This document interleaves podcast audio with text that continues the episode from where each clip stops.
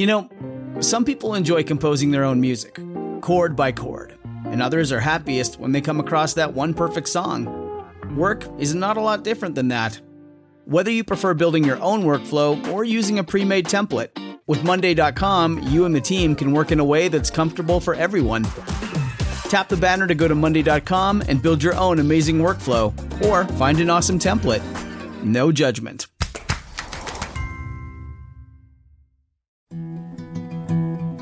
Science story, huh? These NYU scientists, they I, I it felt, felt on right. I was so and I just thought, well, I had figured it out It was that golden moment. because science was on my side.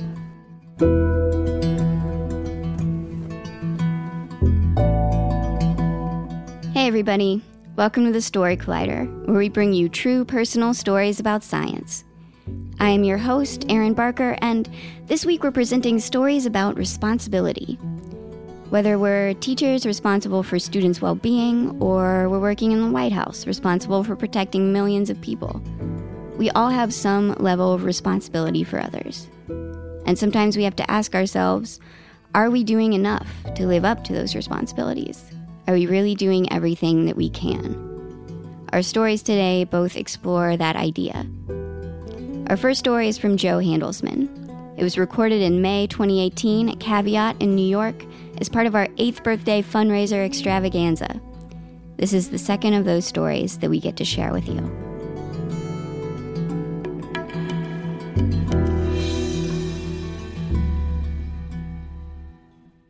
I'll start my story in the winter uh, during a three foot snowstorm in Connecticut. It was right after Barack Obama had been elected for the second time, in fact, right after inauguration. And I couldn't get out of my driveway, so I was working at home in my study, and the phone rang. And it was John Holdren, uh, the key science advisor for President Obama. And he very calmly said, uh, The president and I would like you to come to Washington, serve in the White House as a science advisor, and direct the science division of the Office of Science and Technology Policy. Now, don't say no, read the president's science agenda. Well, I said no anyway, very quickly. said, Thanks so much, John. Wonderful offer, but I'm afraid I have the best job in the world. See, I was a professor at Yale at the time, and I had these wonderful students. I had a lab full of researchers, and I owed them a lot. I owed them my support and my advice and my guidance. I said, I can't just walk out on them. So we cordially hung up, and I was watching the snow fall. And my husband, who was also snowed in, came into my study and he asked what the call was about. So I told him, and he said, So you're going to do it, right? and I said, You're kidding, right? And I looked at him and I couldn't believe it because this is my husband who knows me so well and knows how I love my science. I love being in the lab and I love my students and I have a sense of responsibility. And anyway, why would he think that I would want to hang out with boring bureaucratic scientists in the government? And he shook his head and he walked out of my study and he said, When your president calls, you listen. And I knew he wasn't kidding. So I felt like my patriotism had just been questioned, and I knew I had to take this offer a little more seriously. So I thought more about it. And one thing really lasted from what my husband said. He said, When your president calls, this was my president, this was President Barack Obama, who not only was brilliant and sweet and funny, and I thought a great leader, but he loved science. He was every scientist's president. So, how could I just say no so quickly? So, I went down to Washington and I met with John Holdren and I asked him, why me? Out of all the thousands of scientists you could have in this country, why would you want me? I know nothing about policy and I know even less about politics. He said, Don't worry about that. Leave all that to us. We'll teach you that. I want ideas. The president needs ideas in science. And he proceeded to describe a job where I could set my own agenda. I could work on any aspects of science that I wanted, and I could teach the president about those aspects of science. That started sounding pretty cool. So I had to think seriously. Well, I went back home to Connecticut. I thought some more. And eventually I accepted the position. But then, even after I accepted it, I withdrew twice because the White House Ethics Office gave me a hard time first about publishing papers. They said, You cannot publish papers, that's a conflict of interest. You know, can you just see the headline in the Washington Post? Science advisor to the president publishes in the Journal of Bacteriology. I couldn't quite figure out why this was a problem. But we worked that one out. And then they said I couldn't visit my students. And I said, Well, you're asking me to actually have that, create a conflict of interest. And eventually I said, Well, I just can't do this job. I would not compromise. But eventually they compromised. So it was very satisfying. I uh, countered my nemesis in that case. And I went to Washington, and it took a long time for the Senate to finally confirm me, not because they didn't like me, but because they didn't vote. And they eventually did. I was confirmed. And I went to work and I got sworn in. And my first morning after I was sworn in, 45 minutes later, I was sitting at my big desk in this gigantic Victorian office with these high ceilings. And the desk, for the first time in my life, was completely clear. This enormous mahogany, shiny desk had nothing on it. And so I immediately started musing about all the things I could do. Should I start with my agenda on science education? Or should I try to save America's soils? Or should I work on precision medicine? And just as I was thinking about this, my staff member, Mei Chu, knocked on the door, said, How do you like your job so far? I said, Well, first 45 minutes have been pretty okay. She said, Well, I hope you still like it when I'm done with you. And she came in and closed the door. And May then told me about the Ebola epidemic that was mounting in Africa. And she told me about this epidemic that was characterized by people dying in blood on the streets and healthcare workers dying from doing their jobs because they caught Ebola from their patients. And she described it as a growing epidemic that was threatening the world and needed the United States to take leadership. Well, all of a sudden, my job had gotten a lot harder and a lot scarier. And I pushed my own agenda off. I knew I was delaying it, but I postponed it to work on this much more urgent and very scary issue. I knew nothing about public health when I started. I was a microbiologist for decades, but I didn't do the kind of microbiology that was needed to solve the Ebola crisis. So, my first thing to do was to pull together people who actually knew something. And so I asked members of 26 federal agencies to come to a meeting at the White House and talk about their plans for Ebola. And when I walked into the room and found that every single person I had invited at all of these agencies had shown up, and these were leaders of CDC and USDA and NIH and all branches of the military, I knew I had acquired a superpower and it resided in the line, Hi, I'm calling from the White House. And that's all it took to get these people to a meeting. Well, my task force pulled together. They had lots of plans for how to screen at airports and keep the epidemic out of the United States, when we should be moving into Liberia with help and support, and many, many other issues that I could never have handled. After we got started, then I, I, started hearing things as much through the news as I did through my email at work. Things like President Obama announced that the military was moving into, into Liberia. The army was taking over the logistical part of Ebola. And I thought, what does the army know about infectious disease? I'm the microbiologist. But sure enough, uh, I learned exactly what the Army knows about infectious disease a couple of months later. We were in a meeting in the Situation Room, which, by the way, doesn't look anything like what you see on television. and we were having a conversation over video link with the general that was running the Ebola operation in Liberia.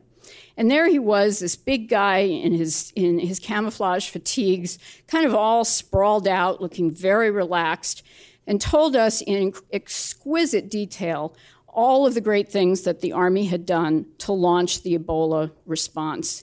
And mainly, it was setting up the Ebola response units that allowed people to be treated. And they, they didn't have any place for people to be treated. And they set up these units across uh, all of Liberia. So I started asking a lot of questions, thinking I'm going to stump this guy, and found that no, he was extremely knowledgeable and could answer all of my questions. And I suddenly became really impressed and was so grateful to the men and women of the Army who had taken that first step and they were the first boots on the ground in Liberia. And they had no idea what they were facing. They didn't know if they were going to get Ebola, if they were going to be exposed. And there were very few healthcare workers to treat them if they did. But they did an incredible job with military precision, you might say, of setting up these treatment units and preparing for the rest of the Ebola response. Well, as I walked back to my office, I s- sort of uh, lost track of, of the general's very calming and reassuring voice, and the stark reality started hitting me again. We may have all those beds, but what are we going to do if we don't have the trained personnel and we don't have the supplies? And we knew that many of these treatment units didn't have uh, even running water a quarter of them didn't have any running water. And most of them didn't even have gloves and masks, the basic equipment that healthcare workers needed to treat Ebola patients. So there was a long way to go. And what was needed was an act of Congress. And we all know how hard that is. We didn't have the money to buy, and there was no allocation to buy the supplies or train the personnel. And so there was a request in front of Congress, and we were waiting for them to approve it. And every day we would hear about the horrors of Ebola, and we would see the really grotesque pictures of people dying and the tragedy that was going on. And every day, the consequences of the stalling of Congress would be felt in lives lost. But they kept stalling because they felt no real pressure they, they, they dragged their feet saying that it wasn't important to Americans because this was happening in a country far away that probably most Americans couldn't find on a map. So that was a pretty discouraging aspect. Here was this crisis of, of humanitarian uh, suffering, human suffering, and Congress had the, the ability to do what, what needed to be done, and they wouldn't do it, which was blocking our ability to do what we needed to do. So there was a lot of despair during that time. I remember I would walk home every night late from the White House to my dark, lonely apartment. And on the way, I would think about all the things that I hadn't been able to do, all the things that we couldn't fix.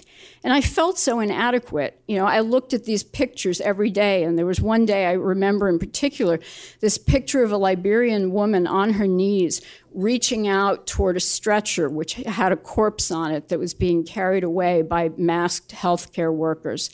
It was so tragic and so painful, and these came at us every day, all the time. And everyone felt like a reproach for what I couldn't do.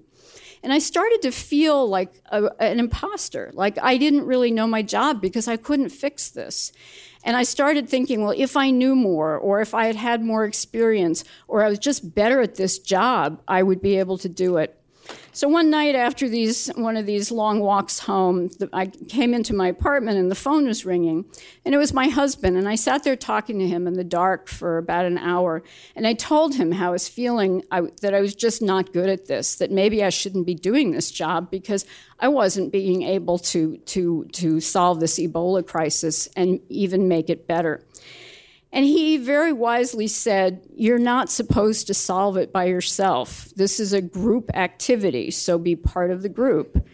And all of a sudden, there was a real safety in numbers. There was a real sense of being part of something larger. We'd already seen what our friends in the military could do that we never would have been able to do from the White House alone. And that started reassuring me. And sure enough, soon after that, the political machine in the White House started working very hard on Congress. And finally, Congress passed the, the bill that, that funded the Ebola initiative. So even the politicians had our backs. And so I learned a really important lesson there about working as part of a big machine. And that big machine really pulled together to get a job done.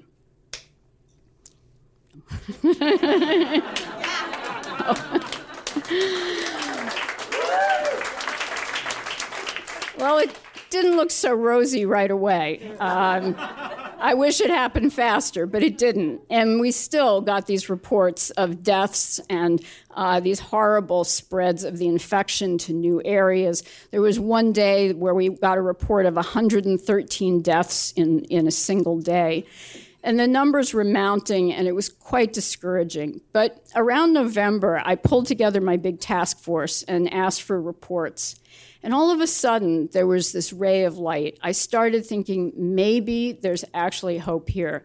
Because I found out that we had 4,000 trained workers, healthcare workers in Liberia that hadn't been trained a few months earlier. We had more beds than patients in these Ebola treatment units that the Army had set up. And now we had 10 labs fully equipped with modern equipment and the, the state of the art techniques for detecting the Ebola virus to do diagnosis. There had only been one when we started. So we suddenly had the tools to begin to handle this epidemic. And the president of Liberia, President Sirleaf, issued her Ebola Must Go campaign that took the country by storm and led to all sorts of innovations, including things like giving cell phones to tribal leaders so that when there were uh, outbreaks in the rural areas, they could call them in and get healthcare workers to come to them. By December, we were down to 10 cases per day, and then down to a trickle. And we started to think maybe Liberia could become Ebola free. And we waited through the beginning of, of 2015. We waited and counted the days because it takes 42 days to become Ebola free with no diagnoses of new cases. And we thought we were going to make it. And then in March, a woman got sick in Monrovia, the capital of Liberia, and she died a week later. And so we had to start the count again. We had several false starts. Finally, in September, September 3rd, 2015, Liberia was declared Ebola free. And it was quite a moment, but we couldn't celebrate because we knew that this virus was so unpredictable that it would pop up again someplace, sometime, and we didn't want to be premature in our celebration. But that was the beginning of the end of the Ebola crisis. Even the other countries where it had spread to began to see uh, a diminution of, of cases. So I learned an enormous amount from that process. I learned to appreciate what this government could do. I was so proud to be part of our public health system, even though I was this tiny little part. I was a cog in this gigantic thing. This, this thing that we call government is this unruly and kind of floppy thing that nobody seems to truly understand. I certainly couldn't comprehend, but it somehow gets really hard jobs done. And the people who do those jobs are not boring, dull, bureaucratic scientists. They became my heroes. I learned a lot also about humanitarian uh, issues and just being human. And one of the people that taught me the most about being human was Barack Obama. He always brought the human side to events. And one of the things that he always taught us was don't lose your humanity. And part of being human is having a sense of humor. So, at the height of the Ebola crisis, when cases were coming in all the time and we were all distracted by how deathly, literally, this epidemic was, I went to visit the president one day, delivering a group of scientists who had gotten awards, and he was greeting them. We went to the Oval Office, and I waited until these scientists trickled out, and I lingered behind, and I placed the president right in front of me so that the Secret Service couldn't see through him. He was big enough to block, because I knew I was going to do something that was illegal, and the Secret Service would probably tackle me if they saw. I was going to give something to the president which you're not supposed to do.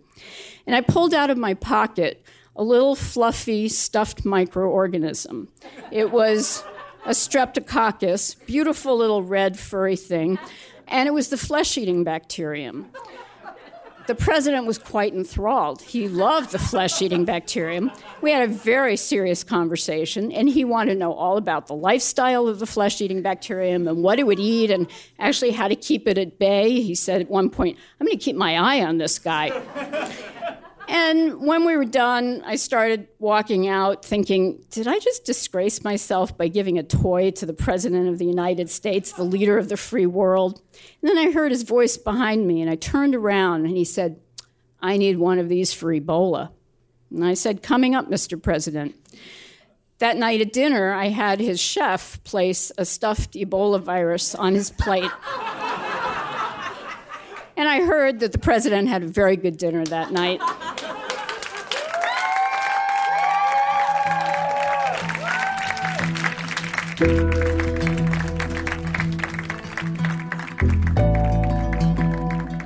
That was Jo Handelsman. Jo is currently the director of the Wisconsin Institute for Discovery at the University of Wisconsin Madison, as well as a Vilas Research Professor and Howard Hughes Medical Institute Professor. Previously, she served President Obama for three years as the Associate Director for Science in the White House Office of Science and Technology Policy. Jo has authored over 100 papers, 30 editorials, and five books. She is responsible for groundbreaking studies in microbiology and gender in science. Apropos of nothing, I just thought I'd mention that the new administration still has not appointed anyone to fill Jo's position at the United States Office of Science and Technology Policy, and no one has been appointed to do her boss, John Holdren's job leading the department either. I'm not exactly sure what I intend for y'all to do with that information, but it's been rolling around in my head, so I thought I would share. If you'd really like to feel anxious, I recommend checking out Ed Yong's recent piece in The Atlantic titled the next plague is coming. Is America ready? Just a little light reading. And of course, this week's episode is the last of our Pride Month series, but you can continue to check out our social media accounts for highlights. Our second story today is from Sage Forbes Gray. It was recorded in April 2018 at Caveat in New York as part of a show we produced in partnership with Math for America, a wonderful organization committed to math and science teachers. Sage is a Math for America master teacher.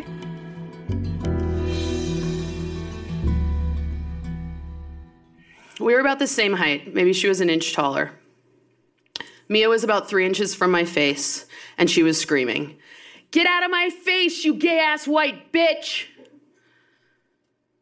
I looked up in her young brown face and tried to maintain my authority. See, I was her queer eighth grade math teacher, and I was afraid of her, and I was ashamed of myself for it. I was her confident queer math teacher, or so I was trying to convince my 23 year old self with one year teaching experience and six years out of the closet. I'd begun to get over the illusion of myself as the white savior, but I'd yet to do the work to position myself as a meaningful ally for my students. Disappointingly, I still thought, despite my complete lack of experience, that I was selflessly saving them. And yet, I was afraid of this child, of her homophobic remarks, of the gang she was affiliated with. I didn't want to get to know her. I didn't want to challenge my fear. I wanted to validate it. I didn't want healing or a solution. I wanted support. I called home. Her parents threatened me. I went to the school administration and I was told if we make a big deal out of every time a student threatens a teacher, we've been doing it all day. That was my assistant principal silencing me. It was her word against mine, so they weren't going to move forward with a suspension. Maybe I was overreacting. So then I made the great decision of going to the police. As I was sitting there waiting to talk to an officer, I looked up at this board of crimes in the community. This one paper said, Bag of body parts fun, found under park bench. What was I doing? I really thought I was contributing to a safer school environment where intimidation didn't rule.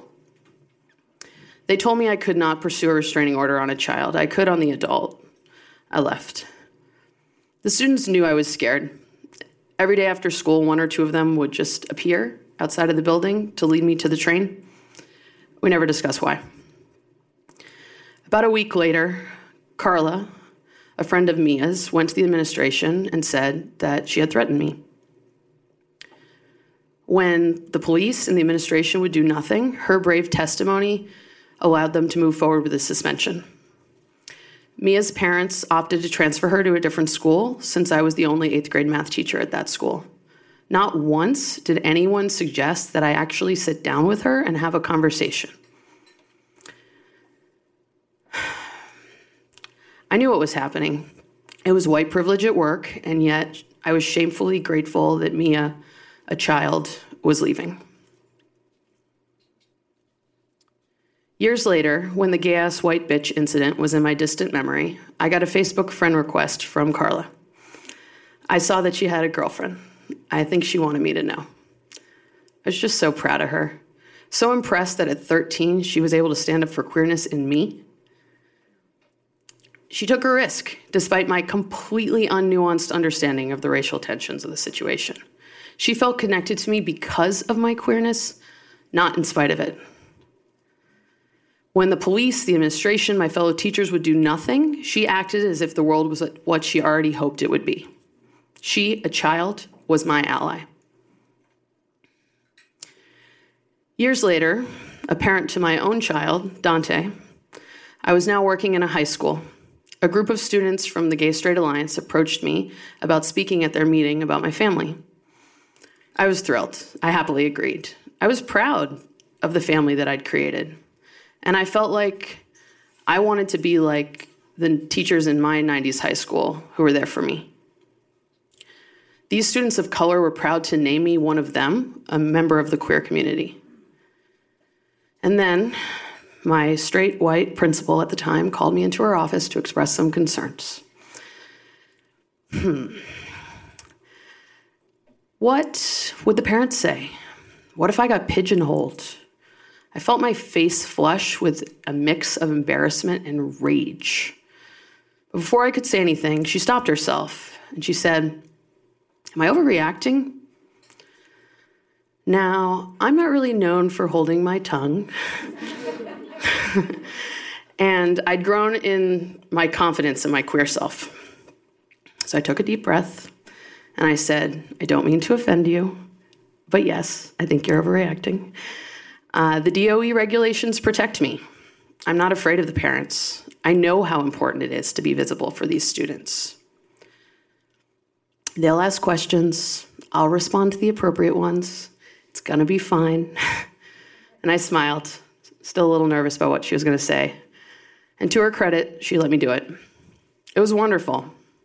The kids asked great questions. They fawned over my child Dante was wonderful. I felt like I was repaying the gift given to me by my queer role models in high school. And yet I was conscious of my privilege. My whiteness, my financial security, my access to healthcare, those are all part of my journey. How would my students overcome these challenges? What can I do to make family planning and family making more accessible to them? A few years later, at the same high school, a 10th grade trans Latina girl named Kay was fighting for her right to use the girls' bathroom. She had had some pushback from school aides.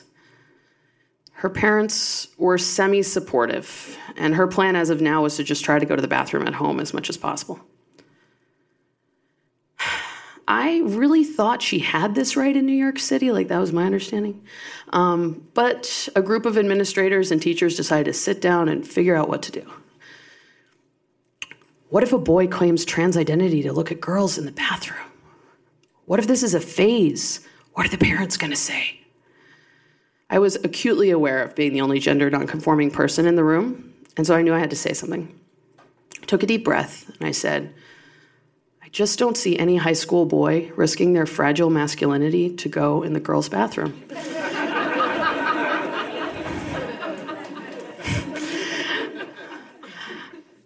I think our responsibility is to our students, not their parents, at least first. I know this is not a phase. I'm 100% certain that Kay has been working up the nerve for weeks, months, likely years to ask us for this basic right to go to a bathroom where she feels comfortable. I, for one, want to go home tonight, look myself in the mirror, and know that I did right by a trans girl of color.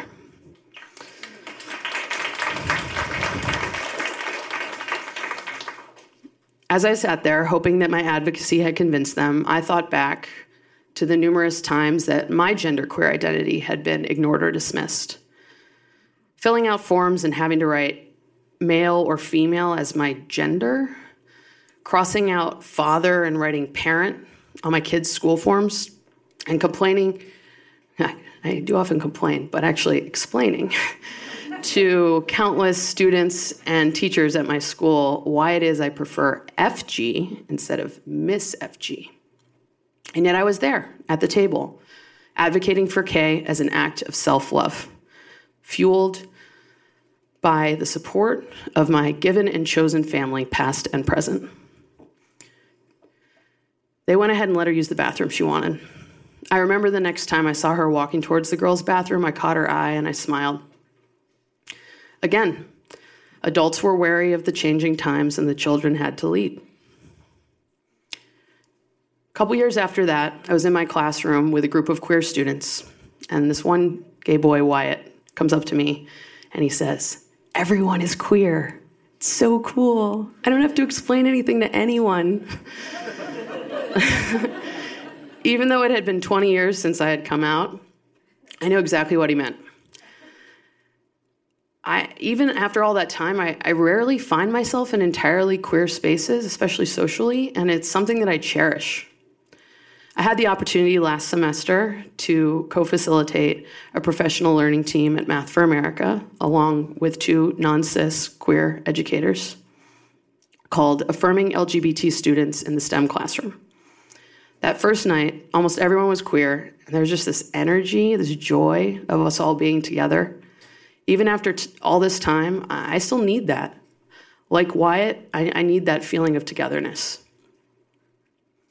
Looking back, I wish I'd call, I'd gone to Mia, who called me a gay ass white bitch, and I tried to talk to her instead of demonizing her. I wish I'd said, I know we're both hurting. What can we do to make this better? I wish I'd thanked Carla for her bravery.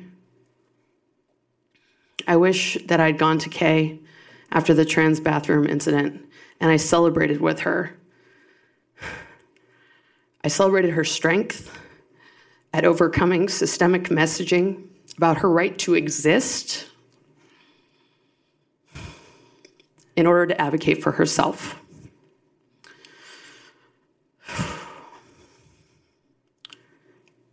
I wish I had thanked Wyatt for reminding me of the joys of being in queer community. I see these kids, Emma Gonzalez, the youth of Parkland, and numerous other students nationwide who get far less press, standing up for their right to safer schools with youthful, raw, and unapologetic power. And I'm inspired. Just recently, a couple of queer students at my school came to me to talk about coalition building with other high schools to create more safe, positive queer environments through restorative justice practices. They had specific goals, plans to make it happen. I need to support these young people, soon to be adults, not control them. What can I do to be more open and accessible to them? What can I do to allow them to lead to push our ambitions on reimagining the world. Thank you.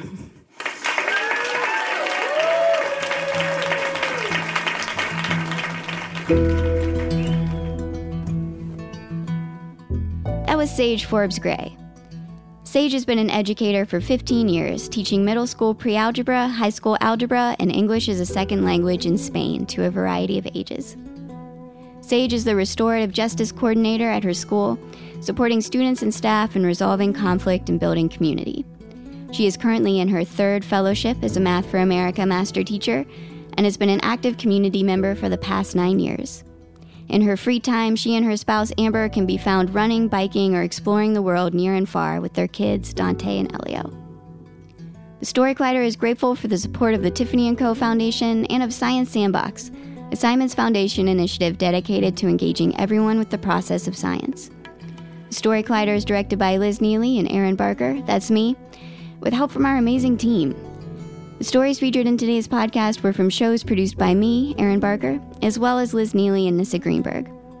The podcast is produced by Zoe Saunders. The theme music is by Ghost. Special thanks to Caveat for hosting these shows, and to all the folks out there who are trying to use their power and privilege in science to help others. Thank you, and thanks for listening.